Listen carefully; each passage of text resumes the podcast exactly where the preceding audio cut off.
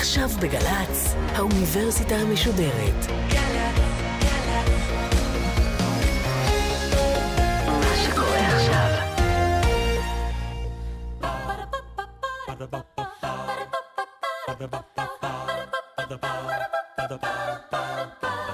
האוניברסיטה המשודרת מציגה מהים התיכון למזרח התיכון עם ליעד מודריק והסמסטר דת ומדינה. והפעם שיחה עם הפרופסור ניר קידר מהפקולטה למשפטים באוניברסיטת בר אילן על משפט, לשון המאזניים של דת ומדינה. עורכת ראשית מאיה גאייר. ערב טוב לכם, האוניברסיטה המשודרת, גלי צה"ל, אנחנו ממשיכים במסענו להבין את היחסים שבין דת ומדינה והפעם בחזית המשפטית. האם ההתנגשויות בין שני הכתבים, אולי כתבים לכאורה האלה, מתרחשת בעיקר בין כותלי בית המשפט, או שהרשות השופטת רק מגיבה עליהן? זאת השאלה המרכזית שתנחה אותנו היום, ואיתנו פרופסור ניר קידר, ראש בית הספר למשפטים במכללה האקדמית ספיר, שלום לך. שלום. אז בואו באמת ננסה להבין אה, את השאלה המרכזית הזו. האם התחום המשפטי הוא הזירה העיקרית במתח דת ומדינה?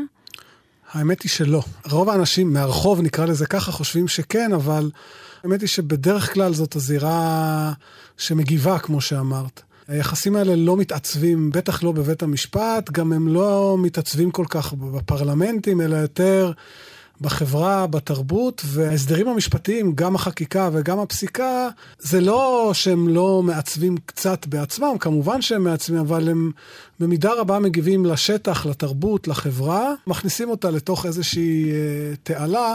אנחנו גם רואים שחברות שונות, לא משנה, יכול להיות שיהיו בהם הסדרים דומים.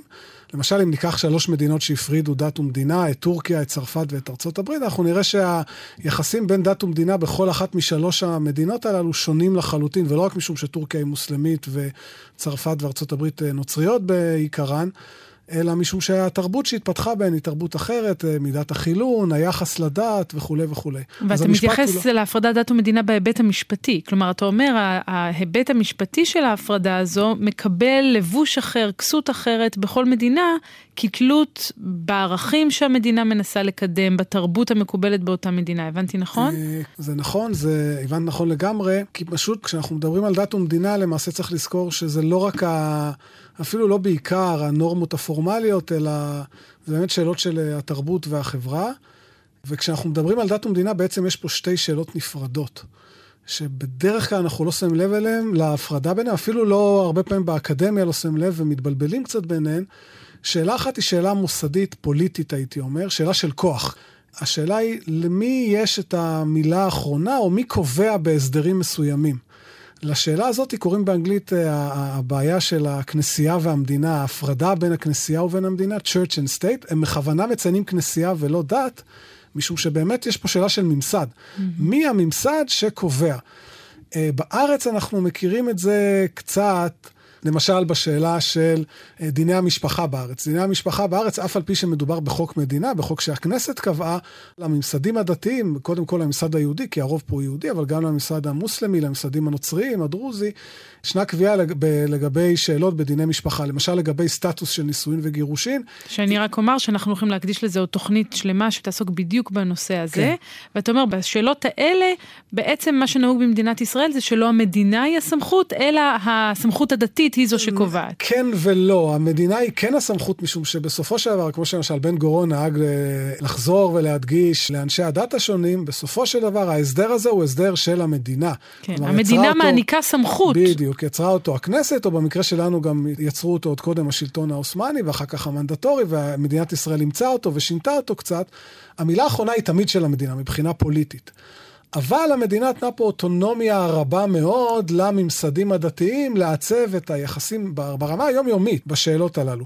ישנן עוד מעט מאוד שאלות כאלה, למשל כמו ה... נושאי הכשרות, יותר בנושאי הגיור למשל בארץ, כלומר, אה, כדי להתאזרח במדינת ישראל על פי חוק השבות, אחד מהנתיבים לגבי יהודים זה חוק השבות, ואז עולה השאלה לגבי מיהו יהודי, שאלה שמדינת ישראל לא נגעה בה עד לשנות ה-70, ומאז הכניסה את ההגדרה הדתית האורתודוקסית, אדם שנולד לאם יהודייה או שגויר כהלכה, ופה עוד פעם נפתח פתח לכל שאלת הגיור כהלכה, מה זה גיור כהלכה לפי הדת, מעט גם בענייני קבורה, מעט בענייני אה, כשרות ושבת.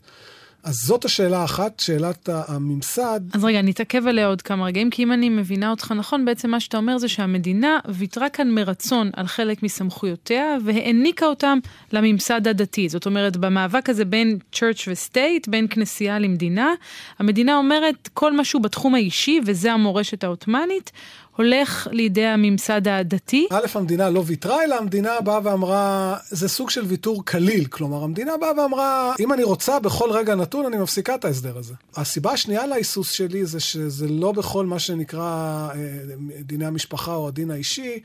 אלא בחלקים מהם. זאת אומרת, זה נכון שדיני המשפחה בחלקים גדולים מהם מושפעים מהדין הדתי.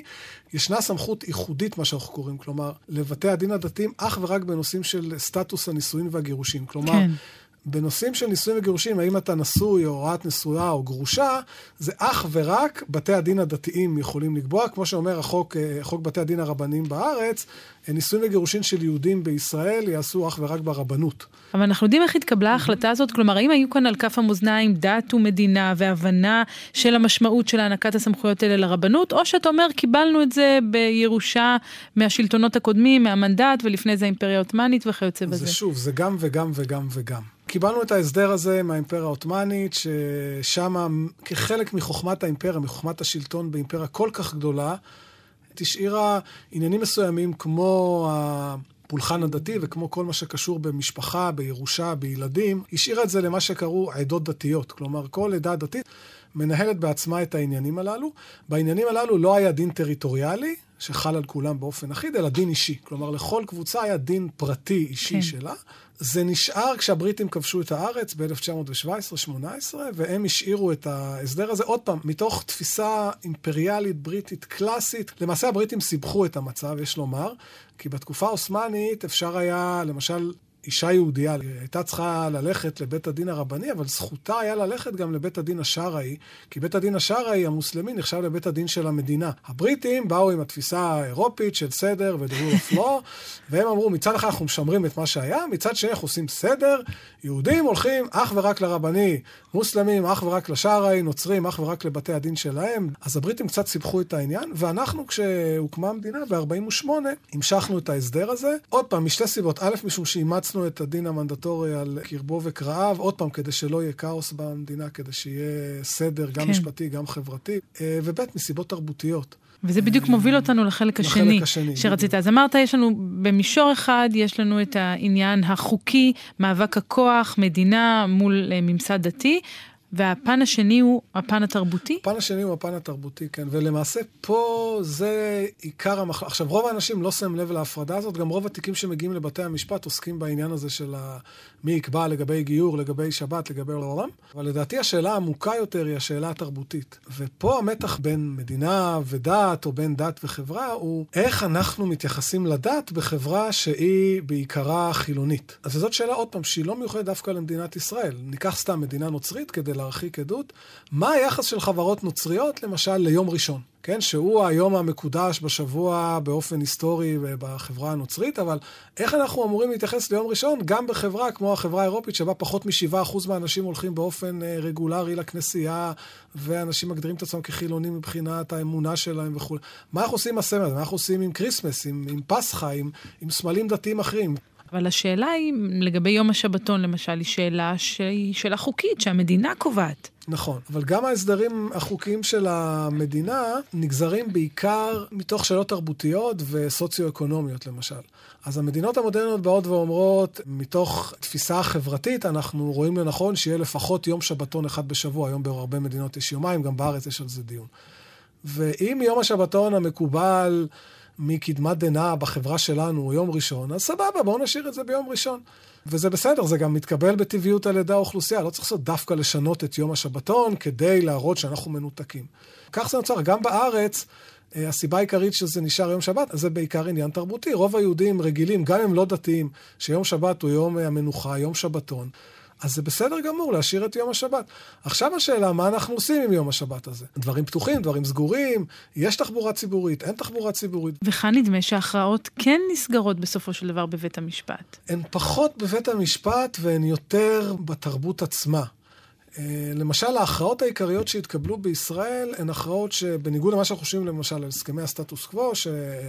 so called נחתמו ערב הקמת המדינה, למעשה, אם בודקים אותם מבחינה היסטורית, אלה הסכמות שהיו בסוף המאה ה-19. כאשר למשל התנועה הציונית קמה, היא קמה מראש, אחת המטרות של התנועה הציונית הייתה לגשר על מאבקי התרבות בקרב האוכלוסייה היהודית, קודם כל במזרח אירופה, אבל בשאר העולם היהודי.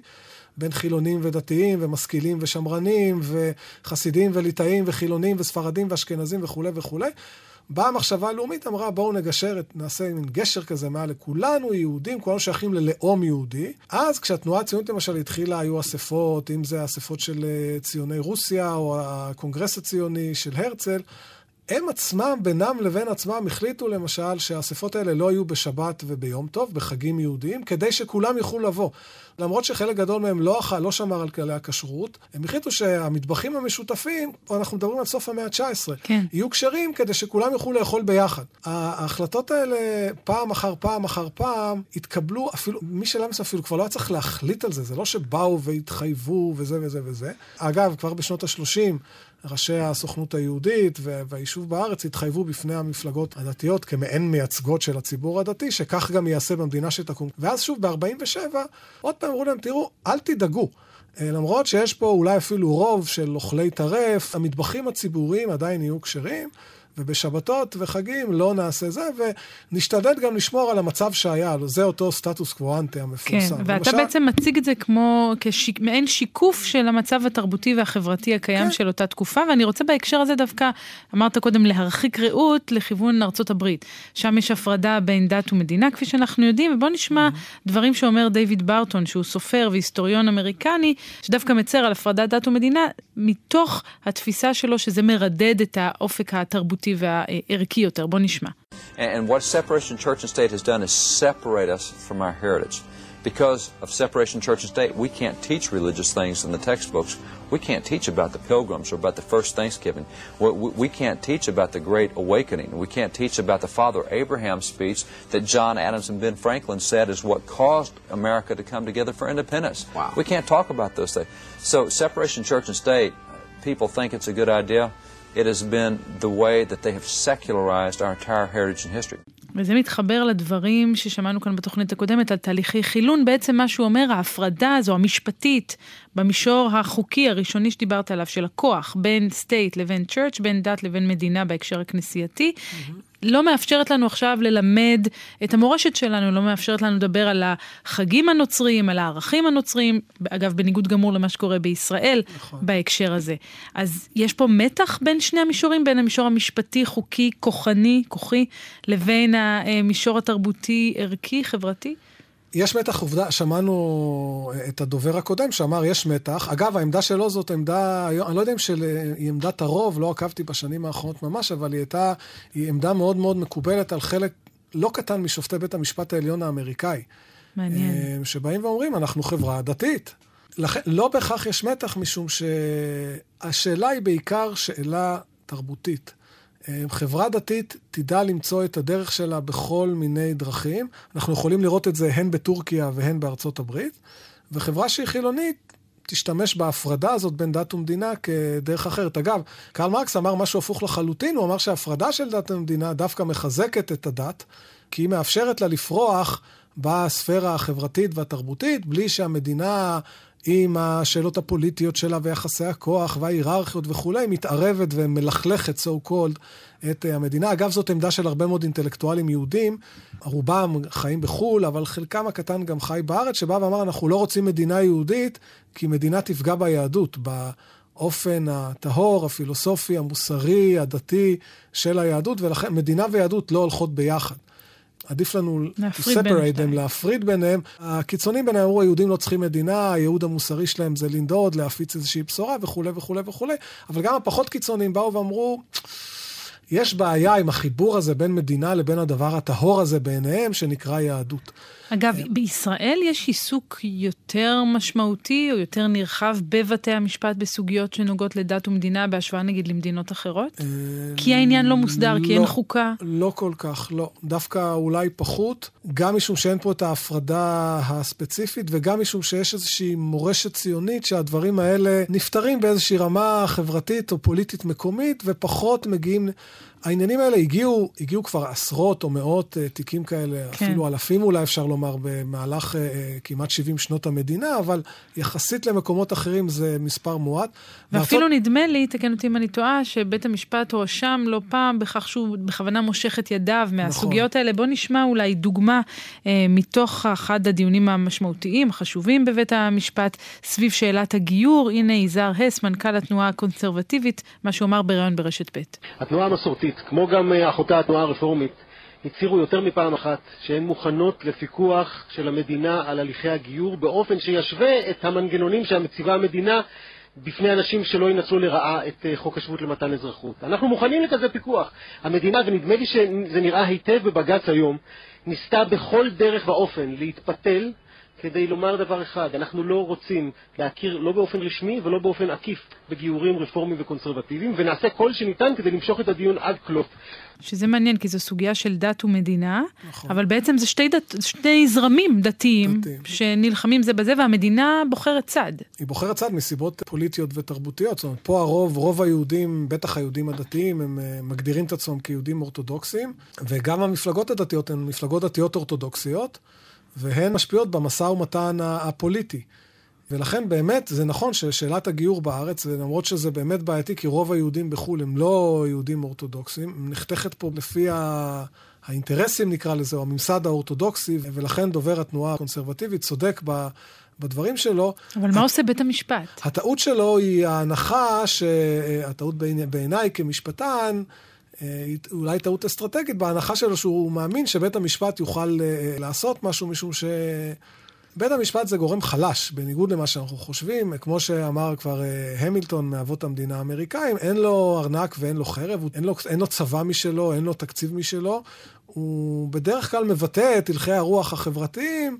הוא אף פעם לא יסטה מהם בצורה אה, רחבה, הוא יכול לתקן פה, לתקן שם, בשוליים. אני שומעת אותך, וזה עומד בניגוד מוחלט לתפיסה של בג"ץ בישראל, והכל שפיט, והמהפכה החוקתית, ואיך בית המשפט שינה את אורחות חיינו, בלי ששמנו לב על אפה וחמתה של הכנסת, שעכשיו מנסה לחסום אותו בחזרה. איך זה מתיישב? זה מתיישב משום שהתפיסה הזאת... אה, היא שגויה פשוט, אתה אומר. היא שגויה, כן. כלומר, זה נכון שהייתה, אגב, בבתי משפט בכל העולם, מאז שנות ה-80, היה מהלך גדול של אה, אקטיביזם שיפוטי, במובן הזה שבתי המשפט החלו להתערב יותר ויותר בעניינים שפעם הם אה, הדירו מהם את רגליהם. בין השאר בכל מיני שאלות חברתיות ותרבותיות, ושפעם הם לא נגעו בהם. אני, זו עמדה פחות פופולרית בקרב משפטנים, מה שאני אומר, כי זה קצת פוגע במעמד שלנו, המשפטנים, אבל אם אנחנו מסתכלים על בית המשפט כמוסד, זה, בית, זה מוסד לא חזק, הוא מוסד סופר חשוב, כי יושבים שם אינטלקטואלים, כלומר אנשים שמתעסקים בטקסטים, ועצם הפרשנות שלהם יש לה חשיבות סמלית וגם נורמטיבית, הם מצווים על דברים והדברים קורים. אבל אם אנחנו מסתכלים ברמה הפוליטית, החברתית, בכל העולם, לא רק בישראל, בית משפט זה לא מקום שבו קורות uh, מהפכות. הפסקת ההפרדה הגזעית בארצות הברית. לא קרתה בבית משפט. ב-1953, פסק הדין המפורסם, Brown vs. כן. Board of Education, שהורה על הפרד... הפסקת ההפרדה בין שחורים ולבנים בבתי ספר, פסק דין מאוד חשוב, ו... כן, שאני כמובן תומך בו. אם מסתכלים כעשור אחר כך, נדמה לי שאחוז או פחות מאחוז מהילדים השחורים בדרום ארצות הברית למדו בבתי ספר מעורבים. כלומר, אתה קרה? אומר, אחרי הפסיקה היה צריך את המחאה של השחורים זה, כדי ש... בדיוק. הפס... זה לא שהפסיקה הזו לא הייתה חשובה, הפסיקה הזאת הייתה מאוד חשובה, כי היא הייתה עוד נדבך שהחדיר לתודעה האמריקאית. אבל אין בכוחה לשנות את המציאות כן, לבדה, זה מה שאתה אומר. מה גם, אגב, שאותו בית משפט שפסק את הדברים האלה, לא, היה, לא הייתה לו בעיה לאשר, למשל, תוכנית פינוי-בינוי ענקית בוושינגטון, שהיה ברור ש-98 או 99 אחוז מהאנשים שמפנים משם הם שחורי עור, ועומדים לבנות שם שכונות למעמד הבינוני הלבן. מתי זה הפסיק? זה הפסיק כאשר הממשלה האמריקאית התערבה, הנשיאים קנדי ואחר כן. כך לינדון ג'ונסון, והקונגרס העביר את החוק של זכויות האדם, ושלחו צבא וכולי, ועשר שנים אחר כך. מעניין. גם מסתכלים על מה שקורה בארץ, תהליכי ההפרטה הגדולים שקרו ב-20 השנים האחרונות, בית המשפט לא פעל נגדם. הסוגיות של השטחים. בית המשפט למשל לא אמר ישראל צריכה לצאת מהשטחים, או ישראל צריכה לספח את השטחים. ובהקשר של דת ומדינה? בהקשר של דת ומדינה אותו דבר, כלומר, בית המשפט בא ואמר, מה שקורה זה מה שקורה, אנחנו בשוליים. למשל, בכל מיני עתירות שנגעו לבשר חזיר, כן? לגידול חזיר או למכירת בשר חזיר. השינויים בשטח הקדימו בהרבה את המשפט, בעיקר בעשור, בשנות ה-90, עם העלייה הגדולה של מיליון איש מברית המועצות לשעבר, שרבים מהם אה, לא אוכלים כשר, אבל גם קודם. ולכן, גם החוק וגם בתי המשפט שפירשו אותו, הלכו למשל, לא נגעו בשאלה אם צריך, לא צריך במדינה יהודית, כן חזיר, לא חזיר. השופטים מדי פעם זרקו איזו אמירה כזאת סמלית, אבל מה שהם עשו, הם טיפלו בזה כמו שהם יודעים לטפל. הם הלכו מצאו למשל... איזה סעיף. הם מצאו סעיף, איפה? בנושא של זונינג, של תכנון ובנייה. כן. ואז הם באו ואמרו, אנחנו, הארץ כולה תחולק לאזורים, וגם בכל עיר יהיו אזורים שבהם זה יהיה מותר למכור בשר חזיר, ואזורים שבהם יהיה אסור. ואז הם אישרו לכל רשות מקומית, עירייה, רשות אחרת, לעשות את זה, לצייר את ה... כמו שהיא רוצה. עכשיו יש עניין, מתחיל עניין עם השבת עוד פעם, אני מניח שהם הגיעו להסדרים דומים. מעניין, כלומר, אז אתה באמת מציע ה... פה תפיסה שהיא יחסית אה, אה, לא, בוא נגיד, אנחנו פחות שומעים אותה. אז אנחנו שמחים שבאת וככה אתגרת את התפיסה המקובלת. אז אני רוצה לקחת אותך עכשיו לכיוון אה, קצת שונה, וזה המשפט העברי. והשאלה היא, אמרת קודם שקיבלנו בירושה את המשפט הבריטי, עד כמה המשפט היום הישראלי מבוסס על המשפט העברי? שוב, אם תשאלי אותי, אני אומר לך שמאוד מבוסס. אם תשאלי את רוב חבריי, הם יגידו לך שבכלל לא. אמ, כך, השאלה היא קודם כל בכלל, מה זה משפט עברי? אנחנו לא יודעים מה זה משפט עברי. כלומר, גם ניסן סלומיאנסקי, ידידי, יושב ראש ועדת חוקה, חוק ומשפט, כאשר הוא מציע... שצריך מתייח... לומר, אגב, הציע הצעת חוק שקובעת שבית המשפט יסתמך על עקרונות המשפט העברי במקרים שבהם אין הכרעה ברורה בחוק הקיים. זה די דומה לחוק שכבר קיים היום בארץ, לחוק יסודות המשפט מ-1980. אבל אני מניח שגם מה שחבר הכנסת סלומיאנסקי קורא משפט עברי, זה למשל לא מה שהראשונים שדיברו על משפט עברי דיברו על משפט עברי. תסביר. כמעט מאז ראשית הציונות, הייתה בקרב אינטלקטואלים ומשפטנים ציונים האמונה הזאת שכאשר תוקם מדינה יהודית, מן הראוי שהמשפט שלה יסתמך על המורשת המשפטית היהודית המפוארת, שלדעת כולנו היא מפוארת, גם בכלל בחקר ההיסטוריה של המשפט, המשפט היהודי נחשב לאחת משתיים, שלוש אה, שיטות המשפט העתיקות המפותחות יותר וכולי. הבעיה הייתה שאף אחד לא ידע מה זה אומר. כלומר, למה אנחנו קוראים המשפט היהודי, מה אנחנו לוקחים, והשאלה הקשה יותר הייתה איך אנחנו מתרגמים את זה למשפטה של מדינה מודרנית. משום שרוב המשפט היהודי, כמו שאנחנו מכירים אותו, התפתח בתקופה שבה לא הייתה ריבונות יהודית, כן? כן. אחרי חורבן הבית, לפני זה הדת היהודית הייתה צורה אחרת לחלוטין, עיקרה היה פולחן וכולי. אה, וכל ההלכה, כפי שאנחנו מכירים אותה, ההלכה הפורשית, ההלכה, היהדות הרבנית, התפתחה אחרי חורבן הבית, בתקופה שלא הייתה ריבונות יהודית, בטח לא מדינה מודרנית. ואז נשאלה השאלה, איך עושים דבר כזה בכלל? וזאת שאלה שאין לה תשובה, וחבר הכנסת סלומיאנסקי יודע טוב ממני שאין לה תשובה, משום שאין שני אנשים בארץ שמסכימים על מה זה אומר אותו משפט עברי, ואין, ואין שני אנשים שמסכימים על איך עושים את זה. ויש שפע של בעיות, שאני לא יודע אם יש לנו זמן, אה, למשל, בואו ניקח ויכוח רק בקרב יהודים דתיים אורתודוקסים. מאיזו מסורת אנחנו לוקחים כדי ליצור את החוק המסוים. כן, אה, ליטאים, חסידים, ספרדים, אשכנזים, איזה, איזו הלכה, יש הרי בהרבה מאוד הלכות. עכשיו, זו לא רק בעיה פרקטית, זאת בעיה פילוסופית, כי הפילוסופיה של ההלכה היהודית, קצת קשה לנו לראות את זה היום בתור, היום יש תפיסה מאוד מאוד שמרנית, גם של היהדות, גם של הדתות האחרות, אבל התפיסה הקלאסית היהודית היא תפיסה פלורליסטית. עשה לך רב, אלו ואלו דברי אלוהים חיים. כן. כל זה במסגרת ההלכה זה בסדר, ובאמת התפתחו כל מיני הלכות, לספרדים, לאשכנזים, לתימנים וכולי, חסידים. ולכן אתה אומר, יש הרבה משפטים עבריים. יש הרבה משפטים עבריים, והשאלה מה עושים עכשיו. תיאורטית, ברור שאפשר להקים גוף שיחליט. פרקטית, קשה לי לראות איך זה נעשה. עוד uh, דוגמה לעוד בעיה, איך אנחנו עושים למשל, מה אנחנו עושים עם השטחים שהמשפט העברי, ההלכה היהודית כלומר, שותקת בהם.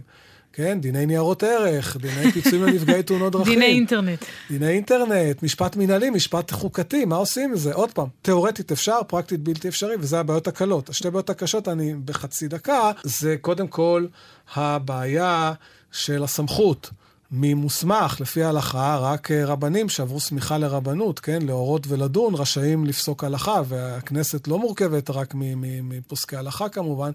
והשאלה הקשה היא גם, בחברה שבה הרוב הוא לא רוב דתי. יש גם לא יהודים בכלל. ישנה בעיה אמונית קשה, ולכן היום גם רוב הדתיים בארץ מתנגדים לזה לתפיסה של משפט עברי, כי אה, כמו שאמר אה, כבוד שופט בית המשפט העליון לשעבר, השופט אנגלרד, שהוא גם פרופסור למשפטים, והוא אדם אה, חובש כיפה, הוא אמר, אני לא רוצה את המצב הזה. משום שמבחינתי, כאדם ירא שמיים, כרגע מקור החוק הוא אלוהי. ועכשיו, אם לוקחים חלק מהמשפט העברי, קודם כל מנתקים אותו. מבחינתי אין דבר כזה חלק, זה להאמין בהכל. עכשיו, מרגע, מעבר לזה שמנתקים אותו, שותלים אותו, וזה חוק של הכנסת היום, אז אתם רוצים להגיד לי שאני צריך לקיים את זה כי זה חוק של הכנסת? זה הורדה בדרגה, כי קודם המקור היה אלוהי ועכשיו זה הכנסת. אני מעדיף את ההפרדה, אי אפשר, בואו לא נערבב. ההלכה היהודית תהיה המשפט שלנו בימות משיח. בינתיים בואו אה, נפסוק לפי משפט אחר. אז ישנה בעיה, ולכן זה די ברור שאם אנחנו רוצים משפט עברי, זה יכול להיות ברמה הסמלית, רק ברמה הסמלית, לא מעבר לזה. וברמה הסמלית, תודה לאל, המשפט הישראלי מפוצץ בסמלים מההלכה היהודית, בשמות של חוקים, בעקרונות, בערכים, בעובדה שיש לנו מחלקה במשרד המשפטים שהיא המחלקה למשפט עברי, שהתפקיד שלה זה לייעץ הצעות בחקיקה איך שיהדהדו את המשפט העברי שיהדהדו את המשפט העברי, או יותר נכון לומר את ההלכה היהודית. כן. יש שופט בבית משפט עליון שהוא, התפקיד שלו הוא תמיד אה, גם להביע, אמנם מה שנקרא אמרות אגב, זאת לא, זה לא פסק הדין הסופי, אבל הוא באמרות אגב כותב גם מה העמדה של ההלכה היהודית בשאלה הזאת. עכשיו, הרבה מהחברים שלי אומרים, אה, זה לא מספיק, זה רק סמלי, זה לסבן אותנו, זה לסמם את הציבור, אבל... אני בא ואומר להם, תראו, מעבר לרמה הסמלית הזאת, זה בלתי אפשרי. מעבר לרמה הסמלית הזאת, אנחנו ניכנס למלחמת תרבות.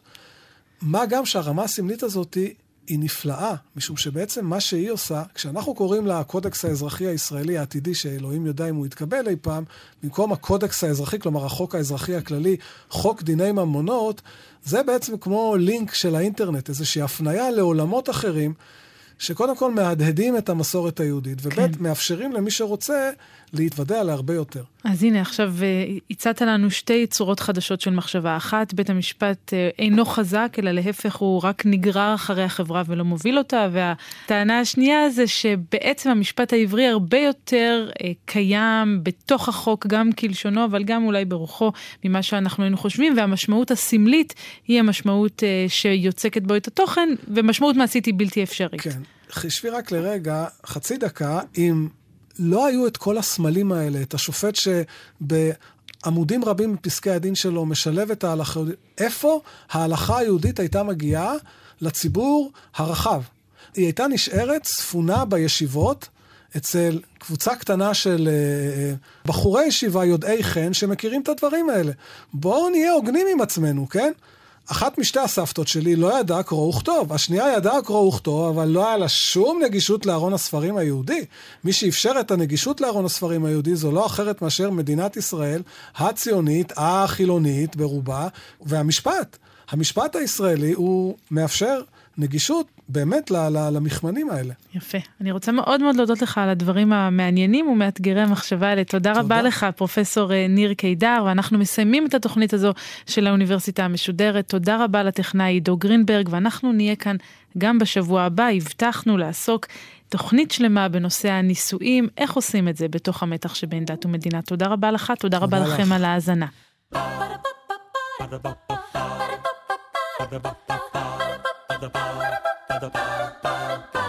האוניברסיטה המשודרת, מהים התיכון למזרח התיכון. ליעד מודריק שוחחה עם הפרופסור ניר קידר, מהפקולטה למשפטים באוניברסיטת בר אילן, על משפט, לשון המאזניים של דת ומדינה. עורכת ומפיקה, נוגה קליין. מפיקה ראשית, אביגיל קוש. מנהלת תוכן, מאיה להט קרמן. עורך דיגיטלי, נדב הלפרין. האוניברסיטה המשודרת, בכל זמן שתרצו, באתר וביישומון של גל"צ, וגם בדף הפייסבוק של האוניברסיטה המשודרת.